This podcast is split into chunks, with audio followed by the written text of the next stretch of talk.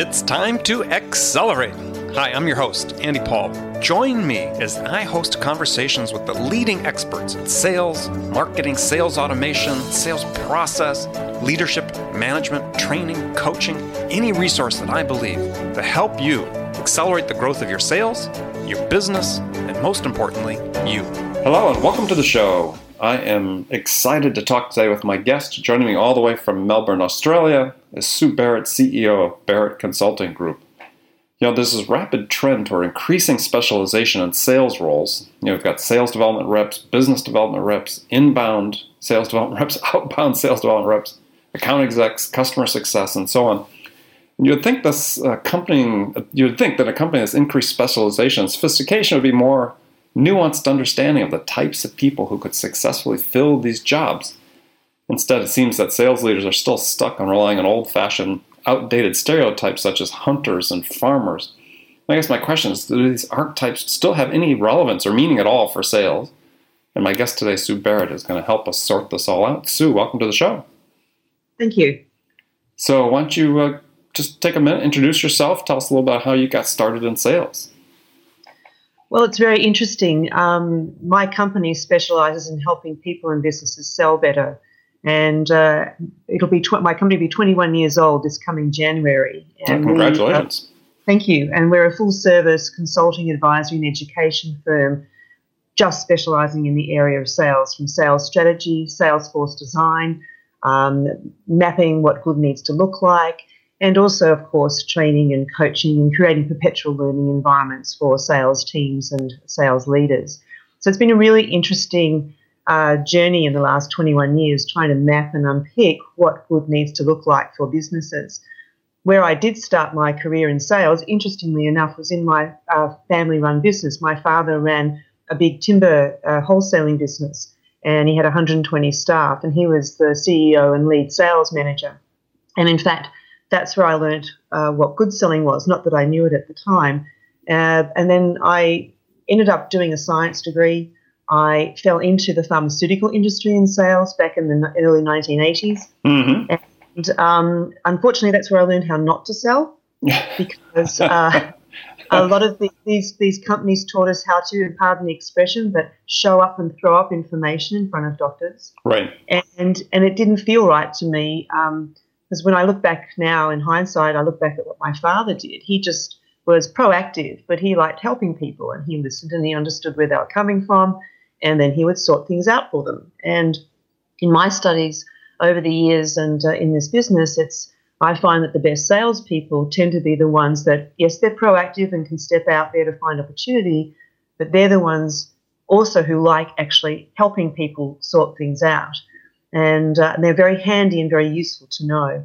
So, uh, post the uh, sort of rather shaky start to my professional sales career in the pharmaceutical industry, I did actually fall into the recruitment industry uh, by default, and I turned out to be quite a good sales recruiter. And I spent about eight years uh, interviewing salespeople and managers across industries, mostly the technical and industrial, medical, scientific markets and I interviewed approximately 8,000 people face to face, about an hour each. Wow. wow. That's like yeah. four, four full years of, of interviewing. well, um, the interesting thing about being in that job, and it was an apprenticeship for running my own business actually, is that where I, where, where, where I worked, you know, if you didn't bill anything, you didn't earn anything. So you pretty quickly learned how to manage your own portfolio. Mm-hmm. But, but it was also a really interesting insight into salespeople and so I met a lot of different types of people from industry, and um, I found it fascinating that the people, you know, when I spoke to sales managers, the number one thing they asked for was industry experience. But what I soon worked out was that that industry experience didn't actually allow for new ideas or new opportunity. And so a lot of them were just recycling the same old people with the same old knowledge and the same old experience, and then we're getting the same old results in the industry. And it turned out that my best placements were people not from the industry. Hmm. So I so I worked out pretty quickly that my if, if there had been a behavioural sciences degree uh, when I was at university, and I knew what I wanted to be when I grew up, I've actually by default now become a behavioural scientist. So this topic we're talking about today is close to my heart because I'm really interested in what good looks like Um, what are the qualities we need to you know take into account, and, and how can we develop people to be magnificent salespeople? Well, great answer. And, and on your LinkedIn profile, you you call yourself a sales philosopher. I like I like that. So, what do you mean by a sales philosopher? um, well, I think to me, well, we live by the philosophy that selling is everybody's business, and everybody lives by selling something. Mm-hmm. I agree. And the last the last bit of that, everybody lives by selling something, is not my own phrase. That's actually a phrase coined by Robert Louis Stevenson.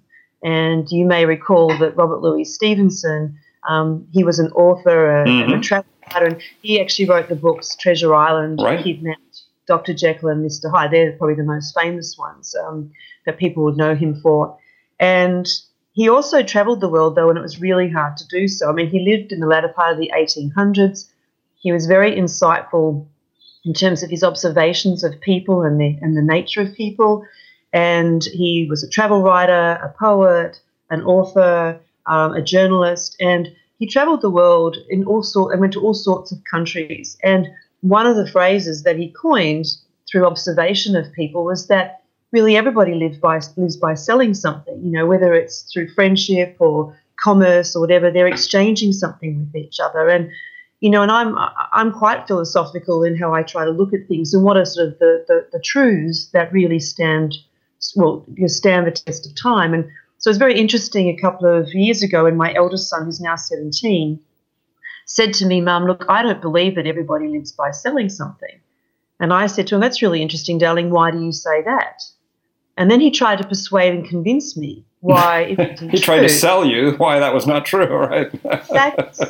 I then said to him, but you know, Josh, by the very nature of you trying to persuade and convince me, aren't you trying to sell me something? And he went, oh yeah. So I think I come I come to sales from uh, the uh, the philosophy, I suppose, that this is a life skill. This is something that's a truth that ultimately, end of the day, when we're engaging with each other, whether it's for friendship or commerce or whatever, that we're just trying to help each other understand each other and just some of us do it better than others if you see what i mean and some of us do it for the right reasons and some not and you know and it will it, it's it's a continuum and it will shift and move and shape and and all that kind of stuff so i I, I've always been quite, um, I have been accused of thinking too much, I will confess. So I think I am by nature quite philosophical, but I'm also very practical and right. pragmatic about things.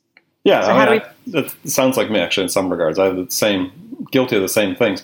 Well, I think to your point about you know everybody lives by selling something. I mean, Daniel Pink, if you've read his book "To Sell Is Human," makes the point that fully three quarters, roughly three quarters of white collar workers in the United States that he talked to feel that it's part of their responsibility, basically, to uh, sell themselves or sell their ideas, you know, internally within an organization, you know, in order to promote a certain agenda or get the work done that they need to get done.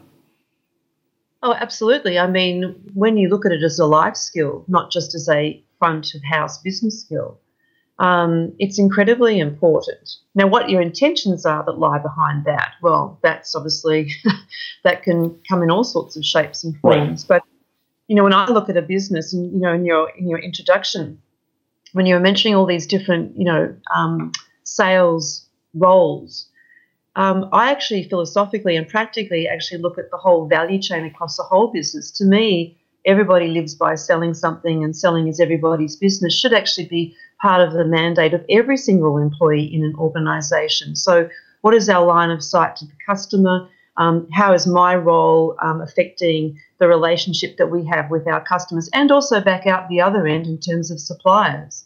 Mm-hmm. And I that if we're going to actually have good business out there where we're not trying to rip people off or you know exploit people if we watch, actually want to have good business happening then everyone should actually have um, you know an orientation around or an ownership of, of, the concept of selling is everybody's business. Yeah i mean i, I agree 100% i mean my most recent book yeah i'm pretty explicit right up front saying sales is a service you provide to your customers. Mm. And I think it's absolutely true that if you don't have that service orientation when you're selling, then it's just something you're trying to do to someone, and mm. that's not nearly as effective as doing something with someone. Well, it's not a long term strategy. And I think that when you actually make yourself available to be useful to people and to help them sort things out or achieve certain things, whatever is, is the uh, mandate. The fact is that people value that, they, they recognize that. And look, some people want to take advantage of that if we don't know how to stand up for ourselves and we don't know how to articulate the real value that we offer. Um, but those sorts of things, you can help people have foundations that will help you know, create stability for them when they're dealing with a range of people. But the vast majority of people want to do good business. Yeah. I, yeah. Well, I agree. I agree. So, I mean, getting back to sort of the theme that we started with is, is mm-hmm. sort of this idea about, yeah, I read one of your blog posts about, you know, hunters versus farmers, a topic that's, you know, been around in sales for what seems like forever. And, you know, you talk about really how that, those roles are, in some respects, pretty irrelevant these days. Mm. So, why is it that sales managers and CEOs, entrepreneurs seem so stuck on these sort of broad, easy labels, right? Really misleading labels of sales reps as either a hunter or farmer? Um, I think it's a, a, a, broader issue. It's a symptom of what I would call point solution itis, where in selling is a complex system of variables and approximations. It is not a linear process. It's not black and white. Um, it's not easy to report on, as we well know. So I think what happens is, in the absence of you know deep understanding and thinking about these situations and being able to deal with variabilities and complexity, people look for easy answers or you know or, or easy solutions. Well, they're not solutions; they're just sort of you know options, if you like, that may or may not work. And um, so I think hunters and farmers, the terms that we're discussing, are symptoms of people looking for the easy answer um, and not actually looking and, and all being able to deal necessarily with the variables that go with a complex system like sales operations. Well, and I think that it speaks to a point you were talking about before is that it's really not customer oriented, it's internally oriented, right? I mean, yeah, no one, customers aren't out there, excuse me, customers aren't out there saying, "Gosh, I hope I hope an overly aggressive extrovert comes and calls on me today." well, I mean, if you go back into the 1980s, 1990s, that sort of thing, even to the 1970s, and if you think about some of those environments, some of those sales environments where you know you, you would have company plaques or sorry customer plaques or names up on the walls of boardrooms like big game hunting. You know, mm-hmm. I mean the, the language in those environments and still in some areas is about the kill or the target. I mean, it was very, very, you know, aggressive, very testosterone laden. It was all out there, and hence the, the term hunters. And it was also, too, at a time, I think, when, you know, product, you know, could have differentiation and you could just go in there with your features and benefits and, and probably have an edge compared to, say, your competitors at the time. But products are now, of course, so easily copied and the edge is uh, has diminished markedly. So you know, price becomes the variable there. But back in those sort of 70s, 80s, 90s, sort of um, very, as I said, sort of testosterone laden, aggressive.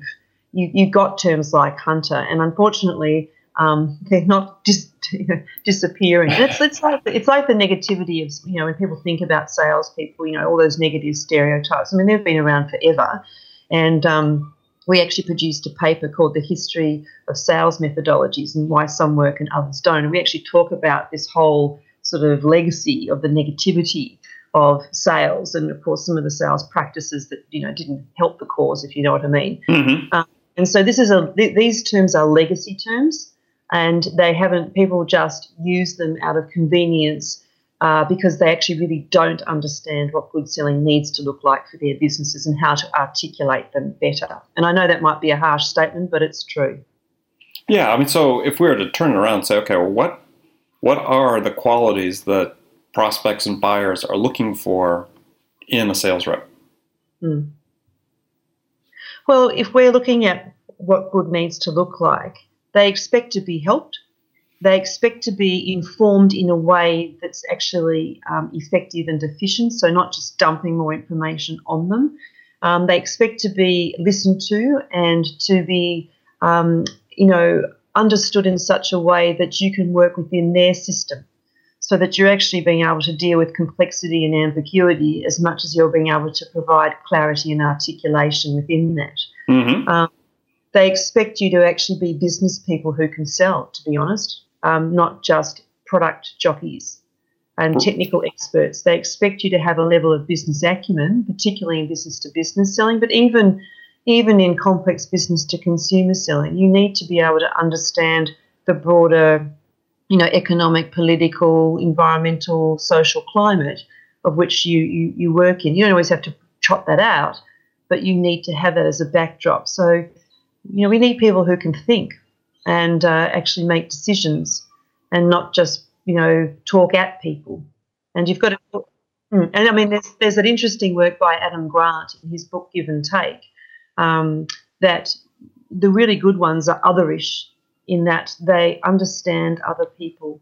Um, they're empathetic, and I don't mean that they give way to the client, but they do understand them. And they're also prepared to help them see different alternatives. But that doesn't mean to say that they're aggressive in nature either, but they're able to help people look at other variables in context of the situation that that client or prospect is actually considering. Yeah, I mean, I, I look at sort of ideal qualities, and the empathetic is one. I love that term, otherish. That's really that's really a good a good word. Um, you know, curious, problem problem solver, listener, yeah. as you talked about. Mm-hmm. And yet it's so rare that you see these qualities in a job posting for an opening, right? For a sales opening. Oh, well, and I think that that is, again, the, the, our head of learning and development is German, and he has a fantastic saying from Germany, which is you sweep the staircase from the top down. And like it comes too. from, yeah, it comes from the top. And you have got to be able to set that agenda and set that mandate of what you're looking for. I don't know about America, although I know bits and pieces, of course, but in Australia, um, we're fairly well, there's some hierarchy, but we're reasonably egalitarian, and you'll find that in a lot of cultures that they're very interested in people who um, are capable and able and and we can't be a, a one trick pony in this country because our population's too small. Um, unlike America, where you could probably have a product and sell that for quite some time and make a lot of money out of it. Um, in Australia, you can't because we just don't have the population base. So by default, we have to be much better at solution selling. And because we're bringing in a range of services or a range of you know products and you know, mm-hmm. mm-hmm. so we have to be able to be much better at listening and understanding and weaving in a, a solution sell rather than just here's one thing off you go. Does that make sense? Yeah, yeah. No, I think there's there's certainly some logic to that. I mean, Australia is what 35, 40 million. No, only twenty three at the oh, Only twenty three. Gosh, okay, should have yeah. done. So yeah, yeah. That's you're talking about well under one tenth the size of the United States in terms of population. So yeah, the number of opportunities are, are relatively small. That's right. So you have to actually be able to provide, you know, if you want to have a longer term relationship with your clients, it's you just can't sell one thing if you see what I mean. So I wonder sometimes that in certain marketplaces, um, because of size, that you might be able to get away as a business, maybe more so in the US, with you know one, I'm in inverted commas you know, one thing that you can sort of like a bushfire take out to your marketplace and you know, and, and, and eke out a lot of opportunity. Um, whereas in this country and maybe other countries at smaller scale, it wouldn't work that way. So I think the other thing too is that it's um, we've got to look at everything in context of the environment and the marketplaces that we're in. So yeah, not every it's not. You know, of course, it's not a one size fits all approach. No, no, it's not. Well, we're going to take a short break here, and when we come back, we're going to talk some more with Sue Barrett about the right personality types for sales, as well as talk about a report that her firm has put out called the 16 Trends, Sales Trends of 2016, or the 12 Sales Trends, excuse me, of 2016. And but before I go, I'm going to ask you a hypothetical question. I pose this to all my guests, and uh, give you a second to think about it when we go for our break. So here's the scenario: You've been hired as a new sales manager at a company whose sales are badly in need of a turnaround, and upper management's really anxious to have this happen in a hurry. So, what are the two things you could do in the first week that could have the biggest impact? Okay. So, Got talk it. about that when we get back. And my guest today is Sue Barrett from Barrett Consulting in Australia. Hi, this is Andy. Connect and Sell is used by sales reps at nearly a thousand companies, including hundreds of technology startups and several Fortune 500 companies, to overcome the challenges of getting prospects on the phone. Companies using Connect and Sell grow their revenues faster by enabling their sales reps to have more sales conversations in 90 minutes than they could otherwise achieve in an entire week. Connect and Sell can be deployed directly to your sales reps, or you can take advantage of their outbound on demand service, which delivers qualified prospect meetings scheduled directly on your sales reps' calendars. Visit connectandsell.com to learn more about how Connect and Sell can start filling your pipeline today. Hello, and welcome back to the show. Uh, with me today is my guest Sue Barrett from Melbourne, Australia. And we've just been talking about hunters and farmers and their relevance in sales today. And before the break, I posed a hypothetical scenario to you about you're a new sales manager in a sales turnaround situation, sense of urgency is high. What do you do in the first week? Two things you do in the first week that have the biggest impact. Okay. The first thing that I would do, um, well, they kind of work in, in, in parallel with each other. The first thing that I would do is get the senior executive together and the other sales leaders, if there were other sales leaders in the business, and I would do a complete audit of the sales strategy and operations. Um, I, of course, can say that because we actually have an audit questionnaire that we would uh, that we actually do this with companies. But um, if I had access to that, that's the very first thing that I would do to get a baseline report on all the all the components of a sales operation and actually uh, get the health check of that. Because I, by understanding that, we will know uh, where the various areas are that we need to tackle straight away. Mm-hmm. Um, and obviously, within that, we would be looking at sales results and we'd be looking at strategy. We would be looking at market segmentation. We would be looking at our sales messaging. We would be looking at our sales current sales force structure.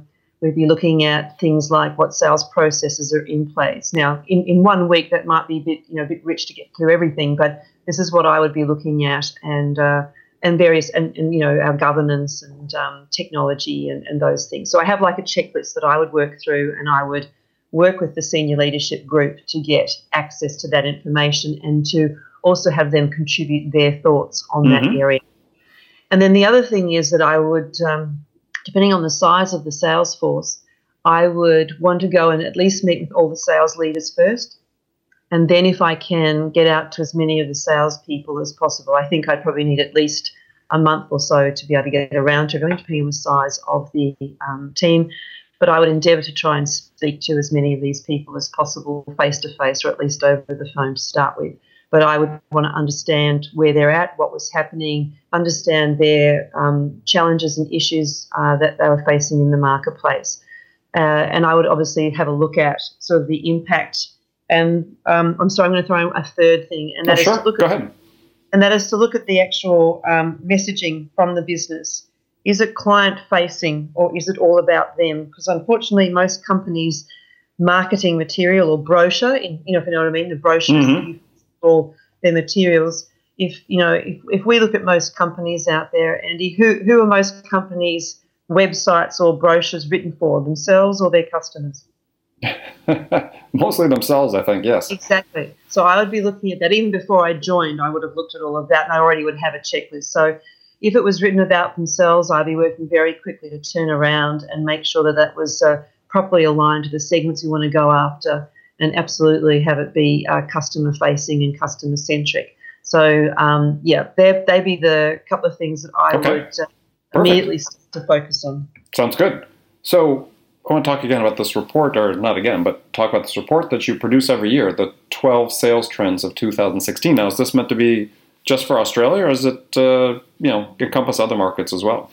It encompasses other markets as well, so we try to make it uh, as global as possible. So, because we're not, you know, I mean, whilst Australia is an island, we're not an island business-wise, and um, we're obviously part of a global economy. So what we do is we report on as many global trends as possible, but then we'll also make some perhaps emphasis on some of the things that are happening for Australia as well. So it does have some Australian um, eccentricities in there, but uh, we do want to make sure that it's it's we're looking at global trends and then whatever that may translate to from a local perspective here in this country. So what's on tap for 2016 in terms of some of the trends you're seeing? Okay, well, um, just to give you a bit of a sneak peek of what's coming through, um, the the thing is about less is more, and it's about decluttering because we are in the midst of a tsunami of information and it's causing great angst for people in terms of decision making. Um, one of the one of the trends will be about competition zero, which is indecision. And a lot of us worry about our competitors out there, you know, current, you know, direct, mm-hmm, you know, mm-hmm. alternative. But in fact, indecision is one of the biggest competitors facing businesses at the moment, simply because um, a lot of uh, there's too much information and people are overwhelmed and they don't know what to do. And you know, trusted names of the past aren't necessarily trusted anymore or not there at all. But there's so many other alternatives and it's hard to find the truth and the real facts in a sea of opinion and, pardon my expression, crap. Yeah, yeah. Well, there was a, uh, a, a, study that came out. You probably saw that this year. Gosh, I forget. In 2015, I forget who, which firm authored it. Basically, found that, gosh, it's 50 to 60 percent of qualified sales opportunities end up in no decision. That's right, and so that's your biggest competitor in many cases. Oh, absolutely. So so, how do we as salespeople and businesses combat that?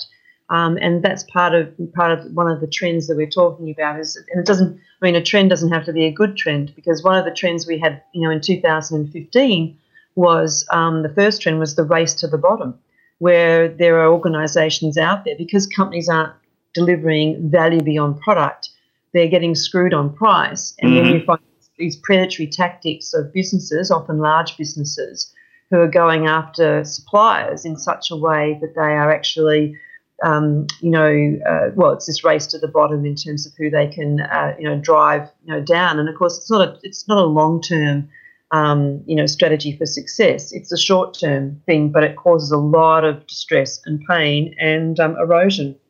Yeah, so if oh. you're a, what you're saying is if you're a smaller company trying to compete against a larger enterprise, they're going to use their pricing power against you in a predatory fashion, try to drive you out of the market. Oh, absolutely. But also, too, you know, there's there's also, uh, you know, um, when they're looking at vendors, there are those large companies that are, you know, preying mm-hmm. on these people. So, I mean, the irony is we're talking about hunters and farmers from a sales perspective, but they, you could probably say that they live in um, in procurement. You know, where you've got this predatory uh, effect happening, and it's a very simplistic view of the world um, by because they extract they, they they just cut out any form of real value. Mm-hmm. um, and and a lot of a lot of companies are looking for innovation from their suppliers. They are looking for people who can bring along nuanced ideas or different ways or different combinations of things. And you can't do that if you've just got a product and a price on a you know on, on a on an online bidding you know Dutch auction type thing I mean mm-hmm. that's just ridiculous so um, again, you know, it's, it's the chicken and the egg. People have got to step up and, and walk away from these predatory practices that some, you know, uh, client organisations are putting on their, um, you know, putting on their uh, suppliers. So, how do you do that? How do you work away from that? And what are you seeing as good practice or best practice to do that? Well, it's about not just taking things at face value and actually throwing the line back on um, organisations um, who have these sort of practices and and just saying to them, look, you know, you know, what are the things that you actually have in place, and what are the things that um, you know you're going to be held accountable for? Because there's all care, no responsibility in many of these contracts. So, um, for example, you know, by asking uh, questions, for example, of your client company or your what is their risk management strategy? You know, what other activities are they taking to reduce costs rather than throwing the costs all back onto the supplier? You know, ask them, you know, what plans do they have in place if, if, if the supply chain fails them? Um, once you throw those sorts of questions back, um, it's very it, it, shows you if they've actually done the thinking or they're caught up in very simplistic thinking as well you know, so they're the sorts of things. We just have to be more um, strategic, more courageous, and also prepared to walk away and not have all our eggs in one basket as, as suppliers. Mm-hmm. So, what can, and from your point of view, is what can sellers do to reduce this no decision rate? I mean, what are some of the two, three things, the two, three things that, uh, you know, if an entrepreneur is listening to this and he's got a sales force or a small business owner, you know, that's really critical for them oftentimes because they're running on fairly thin pipelines compared to other companies. Is you know, what can they do to make sure they better qualify the opportunity and actually move them past that point of no decision? Okay, well, a couple of things. Firstly, it depends on who you're selling to. Where this no decision tends to be um, more significant or, or more prevalent um, is in larger organisations where they have decision by committees. Mm-hmm. And so, if you're a smaller business or you know medium-sized business uh, entrepreneur, I would make sure, depending on what you're selling, of course, is that I wouldn't be putting all my eggs in the big business basket. I'd be making sure that I have relationships with business, you know, so variety. Um, I would have relationships in new market segments with medium to smaller businesses Mhm. where you're in a position because if you're going to be dealing more with the business owner and there's less people involved in the decision making process, that at least will be much easier in terms of getting articulation around a decision. The other thing that's important then too is when you're meeting with people, be very, very clear about your value proposition and how you actually help organizations be successful. And also be fantastic at clearing away the crap. Don't dump more information on people. Help clear it away Mm-hmm. by asking good questions and finding out specifically what that company is trying to achieve or that client, and then being very clear about how you can help them actually reduce noise, about how you can help them get where they need to go, and that you can put- back it up with evidence so that they feel safe and can trust you. Now, yeah, it seems like part of this issue with with multiple decision makers is not only just an artifact of selling to larger enterprises, but it also appears, based on the research, at least we're seeing here in the states, is that that you know somewhat generational. That the Gen Xers and the Millennials uh, have a little more consensus style, consensus based decision making style. Yeah, they can have more consensus-based style, which is not a problem, but that that in itself, unless we've got a strategy, because that's the other thing I notice about organisations is that um, strategy is poorly formed and poorly executed in many businesses. Um, again, because I think lack of complex thinking, and of course, if you don't have experience under your belt, um, you don't have a lot to rely upon in terms of you know the instincts and, and and background information you know that you've had in the past. So I think it's really important that when you come across a company and they don't know what they don't know or they don't know what they want, I would actually say, and it's a big call, but I would actually say they don't have a clear strategy about their business Mm-hmm. and they actually don't know what they want to do. And so then you're kind of like the recipient of their lack of direction. Yeah, and, And there's no impetus for change at that point. Well, that's right. And so they stall and they become indecisive. So I think it's really interesting that the really the really good clients that that we work with, even if they have some question marks, they know where they want to go. And in our case, when we work with them, they just need certain assistance or clarity, or they just want an independent view to help them clarify things. But they already know where they want to go. They just need some advice or guidance about how what's the best way to get there, if you see what I mean. So it's not that they don't know where they want to go. When I meet other organisations and they're all flipping and flopping about and you know, oh, I'm not sure about this. I mean, firstly, it drives me mad, but um, but it's about well, what are you here to do? What are you trying to achieve? And then they give you that kind of look, and they go, oh well, um, and you just go, oh, you know, you you can't make them, you know, have a have a vision. No. they've got to have one. I mean, you can help them, sh- you know, um, shape it and craft it, but, but you can't make them have a vision. And if they don't have one, um, they don't have a strategy, then you know you're pushing it uphill. So I think the advice for any you know company wanting to work with other companies is find out what their vision is and the clarity, and look at the leadership back to the sweeping the staircase from the top down hmm know, do they have something that's compelling that's driving them towards the future? And if they don't, then they're probably going to be a bit tricky to work with. Even if they're very nice, they're going to not be as easy to work with, and you're not. It may be more difficult for you to, you know, to engage with them, and and and that's where it could take a lot more time uh, to get results. Yeah, or maybe you just need to put them in nurture mode and come back when they've got some clarity around their own business vision and business plans. Well, that's Uh, right. not going to jettison them and, and, and say no. But the fact is that you just might need to move on and come back, as you say, when they're ready. But and if they're not ready, chances are they won't be around. Yeah, exactly. Well, Hmm. good. Great answer. So we're going to move into the last segment of the show. I've got some rapid fire questions for you. You can give me one word answers or you can elaborate as you wish. Are you ready? Yep. Okay, so what's the most powerful sales tool in your arsenal? Okay. From a salesperson perspective, um, is my um, interest in other people and wanting to understand where they're coming from. So my curiosity and otherishness, if you like. I I'm Um, going to start using that word, by the way. Other, otherish. Okay, I like that a I- lot.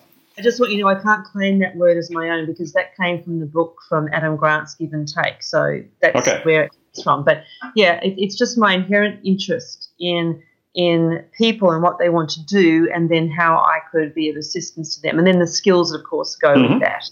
So yeah, and as a sales leader, as a sales leader. Um, is the ability to be able to craft and communicate and deliver strategy.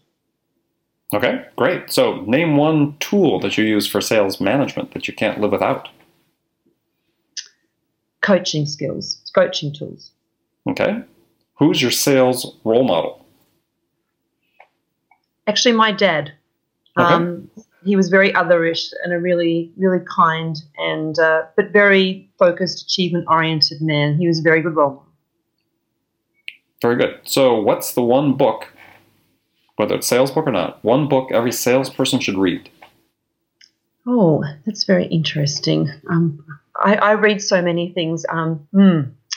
Okay, I would actually say at the moment, off the top of my head, I would read that Adam Grant book, Give and Take. Okay, it's give and take.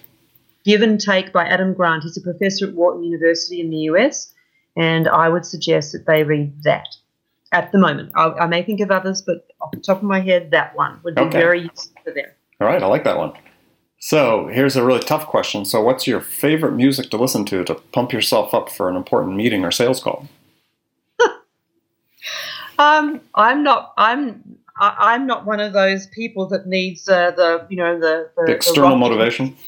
No, no, I, I'm I'm intrinsically driven by my curiosity. But if I was to say that one, if I was to have to have a piece of music, it would actually be uh, quite the contrary to pumping me up. I think I would like something that quite meditative and beautiful that would be quite calming. And so, some beautiful piece of classical music or some lovely sort of meditative type thing. I, I find selling, if you're in the zone, quite zen Mhm. not a not a not a um, you know rah rah pump your tires up kind of thing. Because to me that stuff's a bit like a hot bath; it soon gets cold. I, I, I would I would rather something that actually uh, calms me, you know, keeps me calm and centered and ready to listen.